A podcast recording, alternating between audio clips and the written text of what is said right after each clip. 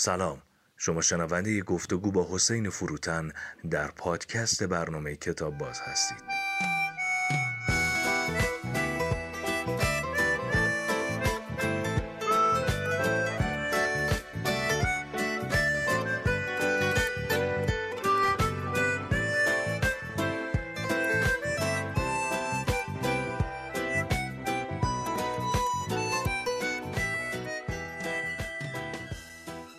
آقای حسین فروتن سلام. سلام به شما سروش جان و خوشحالم که با در خدمتتونم منم خیلی خوشحالم توی این برنامه از چی صحبت می‌کنیم اگه بیننده ها خاطرشون باشه اون قسمت من خیلی اصرار کردم که هر کسی می‌تونه برای خودش فکر کنه هر کسی می‌تونه فیلسوف خودش باشه برای زندگیش سوالهای مهمی داشته باشه که به اونها جوابهایی متناسب با خانواده فرهنگ ژنتیک ضریب هوشی تحصیلاتش بده. و خیلی بدیهیه که در ادامه اون میشه گفتش که آقا جوابهایی که یک مهندس برای سوالهای فلسفی زندگیش داره یک نفر که ادبیات خونده لزوما شبیه اون نیست و جواب انقدر باید شخصی باشن که مشکلات شخصی ما رو حل کنه برای اینکه این ادعام رو یه ذره بهش پشتوانه بدم که ما هر, که هر کسی می‌تونه فکر بکنه و از فکر کردن نترسه این دفعه یک آدمی رو که در برنامه قبلی هم دو سه بار اسمش اومده به عنوان مثال می‌خوام براتون بگم. بازم توجه میدم که اگر من یه جایی گفتم که آقا درخشان ترین ذهنهای فلسفه در تاریخ جوابهاشون لزوما جوابهای ما نیست نگاهشون به دنیا لزوما نگاه ما نیست این آدم رو هم به عنوان یک آدمی که جرأتگر فکر کنه و فکرش رو بقیه بگه دارم معرفی می‌کنم. چه بسا که لزوما چیزهایی کهشون دست می‌ذاره یا اونها رو نقطه توجه می‌دونه لزوما در شرایط زندگی ما فرهنگ ما یا شخص ما خیلی منطبق و مطابق با اون نباشه. این آدم هم کسی نیست جز مارک منسن که در برنامه قبلی اسم ازش بردیم. فیلسوف نه. استاد دانشگاه نه. دکتر فلسفه است نه. ولی اون کتاب اولش خیلی پرفروش بود هنر ظریف بیخیالی. که دفعه یادم پشت جلدش در واقع اینجا من خوندم بخش اولش رو که ما نمی‌رسیم به همه چی فکر کنیم. پس مجبوریم مهمه غیر مهمه رو از هم به فارسی هم کنم متجاوز از 5 6 تا ترجمه مختلف ازش هست. بله. ترجمه خوبی هم شده. بله من که فکر می‌کنم که الان همراه هم هست در واقع نسخه ای رو آوردم که رشید جعفرپور ترجمه کرده بود و آقای بابک عباسی در واقع مدیر مجموعه بود و ویراستار بود و انتشارات کرگدن در بود. به عنوان تجربه ترجمه که خیلی خوب و قابل خوندنه. یه بار دیگه میگم که این مارک منسونه دکتر نیست دکتر فلسفه نیست. در دانشگاه چیزی خونده فکر کنم در حد کارشناسی ارشد. چرا ما میشناسیمش؟ چرا نوشته؟ چرا خوب می‌نویسه؟ بلاگر بوده وبلاگ نویس بوده. از فکر کنم 2008 شروع کرده وبلاگ نوشتن. ولی این آدم سوال داشته. فرقش با من فرقش با خیلی های دیگه که نمیشناسیمشون کتابشون رو نمی‌خونیم اینی که سوال داشته. سوالش چیزیه که احتمالا شما رو خیلی از بینندگان رو که یه ذره حواسشون به دور برشون هست آزار میده. یعنی این سوال من و شما رو هم آزار میده. ولی شاید در برابرش کاری نکنیم. و این تلاش مارک نشون میده که ما هم باید یه کاری بکنیم. نمیشه این توجه بود. و اون چیه؟ مدی که حالا حداقل 15 سال پیش توی آمریکا توی مثلا کشورهای جهان اول خیلی اوج داشت و اینا موفق شدن چگونه پولدار شدن. این سوالی که برای من و شما هم خیلی ممکنه پیش بیاد ولی این منسن رو متوجه می‌کنه که یه جای کار میلنگه اینه که چرا همه دارن ما رو توجه میدن که چجوری پولدار بشیم چگونه موفق بشیم. از چه راهی یک شبه راه صد ساله رو طی بکنیم؟ ولی باید یه قدم عقبتر بریم به این فکر کنیم که چرا ما باید پولدار بشیم؟ چرا باید موفق باشیم؟ و فشار شدیدی که روی آدم ها هست برای موفق بودن برای بهترین بودن برای برنده بودن و برای پولدار بودن. پولدار بودن هم یکی از مهمترین شاخصه های موفقیت تو این ادبیات تو این ادبیات خودیاری و روانشناسی موفقیت. من و شما هم اگر در شبکه های اجتماعی بگردیم کانال ها رو ببینیم پیج ها رو ببینیم خیلی خیلی خیلی زیادن حتی در زبان فارسی و همین مملکت خودمون که دارن به مردم یاد میدن با فرمول های خیلی عجیب غریب و بروز و فلان که آقا چجوری موفق بشیم؟ چجوری پولدار بشیم؟ انگار که یه جوری اتوماتیک به صورت پیشفرد موفقیت رو پولدار شدن رو مساوی سعادت و رضایت و اینا گرفتن. و این راه حل رو برای همه روا می‌دونن و حالا آمدن دارن روشش رو به ما یاد میدن و توصیه می‌کنن. منسن اون کتاب اول رو برای همین می‌نویسه و انگیزه شخصیش همینه که آقا این همه دارید میگید چجوری پولدار بشیم؟ ببخشید چرا باید پولدار بشن؟ این همه میگید باید موفق بشیم؟ چرا؟ چرا انقدر به من فشار میاد که از بقیه بهتر باشم در کتاب اول اگر میاد از این صحبت می‌کنه که ما برای همه چیز وقت نداریم ما به همه چیز نمی‌رسیم. اما در کتاب دوم توجهش رو به اون چیزهایی می‌ذاره که از نظر خودش مهمن و ما در بین چیزهایی که خیلی زیادن و بهش نمی‌رسیم باید بهش برسیم. یه بار دیگه من میگم که لزوما اون مهمای ما نباید با مهمای منصب مطابق باشه ولی مهماش مهمای خوبیه. و میشه خواهش کنم کتاب اول و دوم یه دفعه معرفی کنیم بیننده ها کتاب اولش که خیلی معروف میشه و پرفروش میشه. هنر ظریف بیخیالی روی کردی نامتعارف به خوب زیستن. مارک منسون ترجمه رشید جعفرپور ویراسته بابک عباسی. نشر کرگدن که ترجمه های دیگه از این کتاب هم هست در بازار کتاب. البته که نشر کرگدن به دقت و خیلی آراسته این کتاب رو چاپ کرده. در کتاب اول ادعا اینه که دنیا فوق العاده پیچیده شده و تعریف شادکامی این وسط گم میشه. ما چجوری می‌تونیم خوشحال باشیم؟ چرا باید خوشحال باشیم؟ چه شکلی خوشحال هستیم و این چیزا؟ و یکی از کلیدهاش اینه که سر خودمون رو خلوت کنیم به چیزهای مهمتر بپردازیم. که یه کتابی هم قبلا در مورد صحبت, کردیم بعد ها یه سوال مشابه همینو داره که ما بدونیم آقا چیا مهمترن؟ چیا باید توجه بیشتری بهشون بکنیم. کتاب دومی که من دارم ازش امروز صحبت می‌کنم. شما زحمت بکشید. اوضاع خیلی خراب است. کتابی درباره امید مارک منسن ترجمه خانم سمانه پرهیزکاری و نشر میلکان خب خدمت درس کنم که اینجا تاکید نویسنده روی سوالهای, سوالهای مهم و جوابهای شخصی هست. چیزهایی که به نظر خودش مهمتر بوده رو اینجا بهش اشاره کرده. چیزهایی که به نظر خودش اینجا مهم بوده اشاره کرده ولی همواره در معرفی کتاب در سخنرانیهاش در گفتگوهای اینترنتیش همواره روی این واقعا تاکید داره شخصا که من دارم سوال می‌پرسم. حواستون جمع باشه. سوالهای منو ببینید نه جوابهای من رو. من اصلا جواب به شما نمیدم. دنبال جواب نباشید. از من جواب نخواهید دنبال جواب باشید.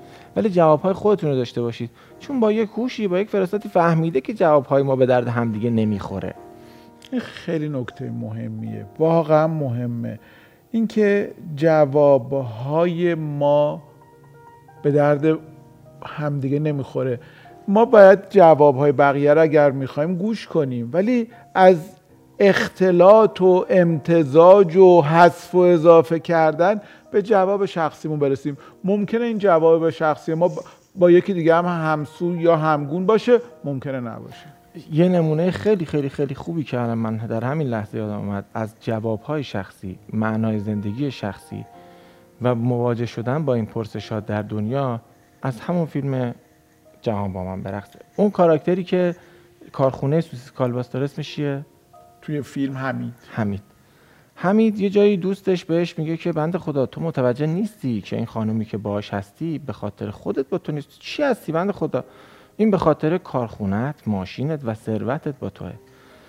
و این آدمی نیست که با این سوال در این لحظه مواجه بشه. این یه جواب شخصی یک جهان شخصی یک برداشت شخصی برای خودش داره. هوشش کمتر از منه. سوادش کمتر از منه. نمی‌دونم یعنی اینجوری می‌کنم یعنی نمی‌دونم کمتره یا بیشتره. ولی از من یه قدم جلوتره. با اینکه حمید در فیلم به عنوان کارخونه دار ما توقع نداریم مثلا اهل کتاب و روزنامه و این چیزا باشه ولی شاید یه قدم جلوتر از ما باشه. به خاطر اینکه در این موقعیت یک جواب از پیش آماده ای داره. تکلیفش با خودش روشنه. میگه چی داری میگی؟ من خودم اون ماشینم من اون کارخونه من همه اینا. من یه آدمی جدا از اینها نیستم. پس فکر کردی به خاطر قد کوتاهم و سر کچلم با منه؟ یعنی این آدم فکر کرده زندگیش رو فهمیده. موقعیت خودش رو در نسبت با چیزهایی که داره و در اطرافش هست درک کرده. برای با یه سوالی که از نظر ما خیلی مثلا یه سوراخ گنده در زندگی این آدم می‌بینیم آماده است. تکلیفش با خودش روشنه. می‌دونه چی خواسته چی داره و کجا قرار گرفته. منسن این آدمه نیست حمید نیست. سوالهای دیگه ای داره مشکلات دیگه ای داره و یکی از مهمترین مهمترین چیزهایی که تو این کتاب دوم روش دست می‌ذاره اینه که اوضاع خیلی خرابه. جهان از نظر منسن الان به لحاظ مادی در بهترین وضعیتیه که تا حالا بوده. ما دیگه مثلا چهار لازم نداریم جابجا بشیم با هواپیما میریم. الان حرف از یه هواپیمایی بود که قرار محمولهای نظامی رو در هر جای دنیا به هر جای دنیا کمتر از یک ساعت تحویل بده. یه پروژه جدیده. پزشکی نمی‌دونم میزان انتظاری زندگی, زندگی هر آدمی به مراتب نسبت به 100 سال پیش 50 سال پیش حتی خیلی خیلی بیشتر شده بالاتر رفته. کیفیت زندگی مادی خیلی بالاتر رفته. منسن از یک پژوهشی صحبت می‌کنه که نه در کشورهای پولدار کشورهای سطح اول در محله ها و شهرهای پولدار در محله های برخوردار اتفاقا مشکلات روانی از جمله افسردگی به خصوص افسردگی بیشتره. میاد نگاه می‌کنه همه چیز به لحاظ, به لحاظ مادی بهتر شده ولی انگار یه چیزی گم شده. از نظر منسن الان اوضاع خیلی خرابه. حتی فکر کنم عنوان یکی از فصلاش باشه که اوضاع خیلی خرابه. اگه نگاه بکنیم به دور برمون آشفتگی ناامیدی افسردگی بیداد می‌کنه. با اینکه ما جمعیت خیلی خیلی زیادی از جهان نسبت به سالهای پیش وضع بهتری دارن و مثلا نگران نون شبشون نیستن. موبایل دارن اینترنت دارن و زندگی بهتری دارن. اینجا میاد از همون جوابهای شخصی که برای این داره رو مفهوم امید دست می‌ذاره. جعبه پاندورا رو خب خیلی از ادبیات نمایشنامه فلسفه اینا می‌شناسن. خلاصش که بخوام بگم در اساتیر در افسانه ها وقتی مردها روی زمین بودن یک جامعه مردانه ای داشتن خدایان و الهه ها در اون استور و افسانه میان زن رو برای همدمی این وقتی به زمین میفرستن به اسم پاندورا یک جعبه هم به این میدن. میگن اینو میدی به مردا ولی بگو بازش نکنن. یعنی پاندورا اسم جعبه نیست اسم صاحبشه. جعبه پاندورا که به زمین می‌رسه خب بالاخره یک دیوانه پیدا میشه و اینو باز می‌کنه و از داخل این جعبه است که همه شر و فساد در دنیا بیرون میاد. حسد رقابت جنگ نزاع درگیری. یه چیزی توی اون جعبه میمونه که مثلا میگه امیده و روی این امیده دست می‌ذاره. میگه چه بسا چیزی که بتونه اینا رو با هم بالانس کنه و ما رو نجات بده کشتی رو ما رو به ساحل برسونه در این اوضاعی که خیلی خیلی خرابه این امید باشه. سه تا نکته کلیدی توی این کتابش داره اونجوری که خودش بعدا هم روی این تاکید می‌کنه. اولیش اینه و خیلی بامزه است. هرچند که من تا حالا گفتم آقا کلمه بازی مهم نیست فلسفه کلمه بازی نیست کلمه ها اونیه که ما استفاده می‌کنیم و اینا. ولی تعبیری که از این کلمه ها می‌کنه خیلی بامزه است خیلی جالب و خلاقانه است. میگه خوشحالی رضایت کامیابی در برابر ناراحتی نارضایتی و بدبختی نیست. خوشحالی و اینا در برابر ناامیدی هن. میگه خوشحالی و غم نیست. خوشحالی ناامیدی. و این امید رو که در فصل فصل قبل از اینکه اینو ایده رو مطرح کنه بهش پرداخته به امیدهای خوب و بعد تقسیم کرده. مثلا میگه هیتلر آدم بسیار امیدواری بود. ولی امید بیخودی داشت. می‌خواست جهان رو پالایش ژنتیکی کنه. مثلا یک نژادی رو حذف کنه نژاد برتر رو غالب کنه. این امیده رو تفکیک می‌کنه دستبندی می‌کنه.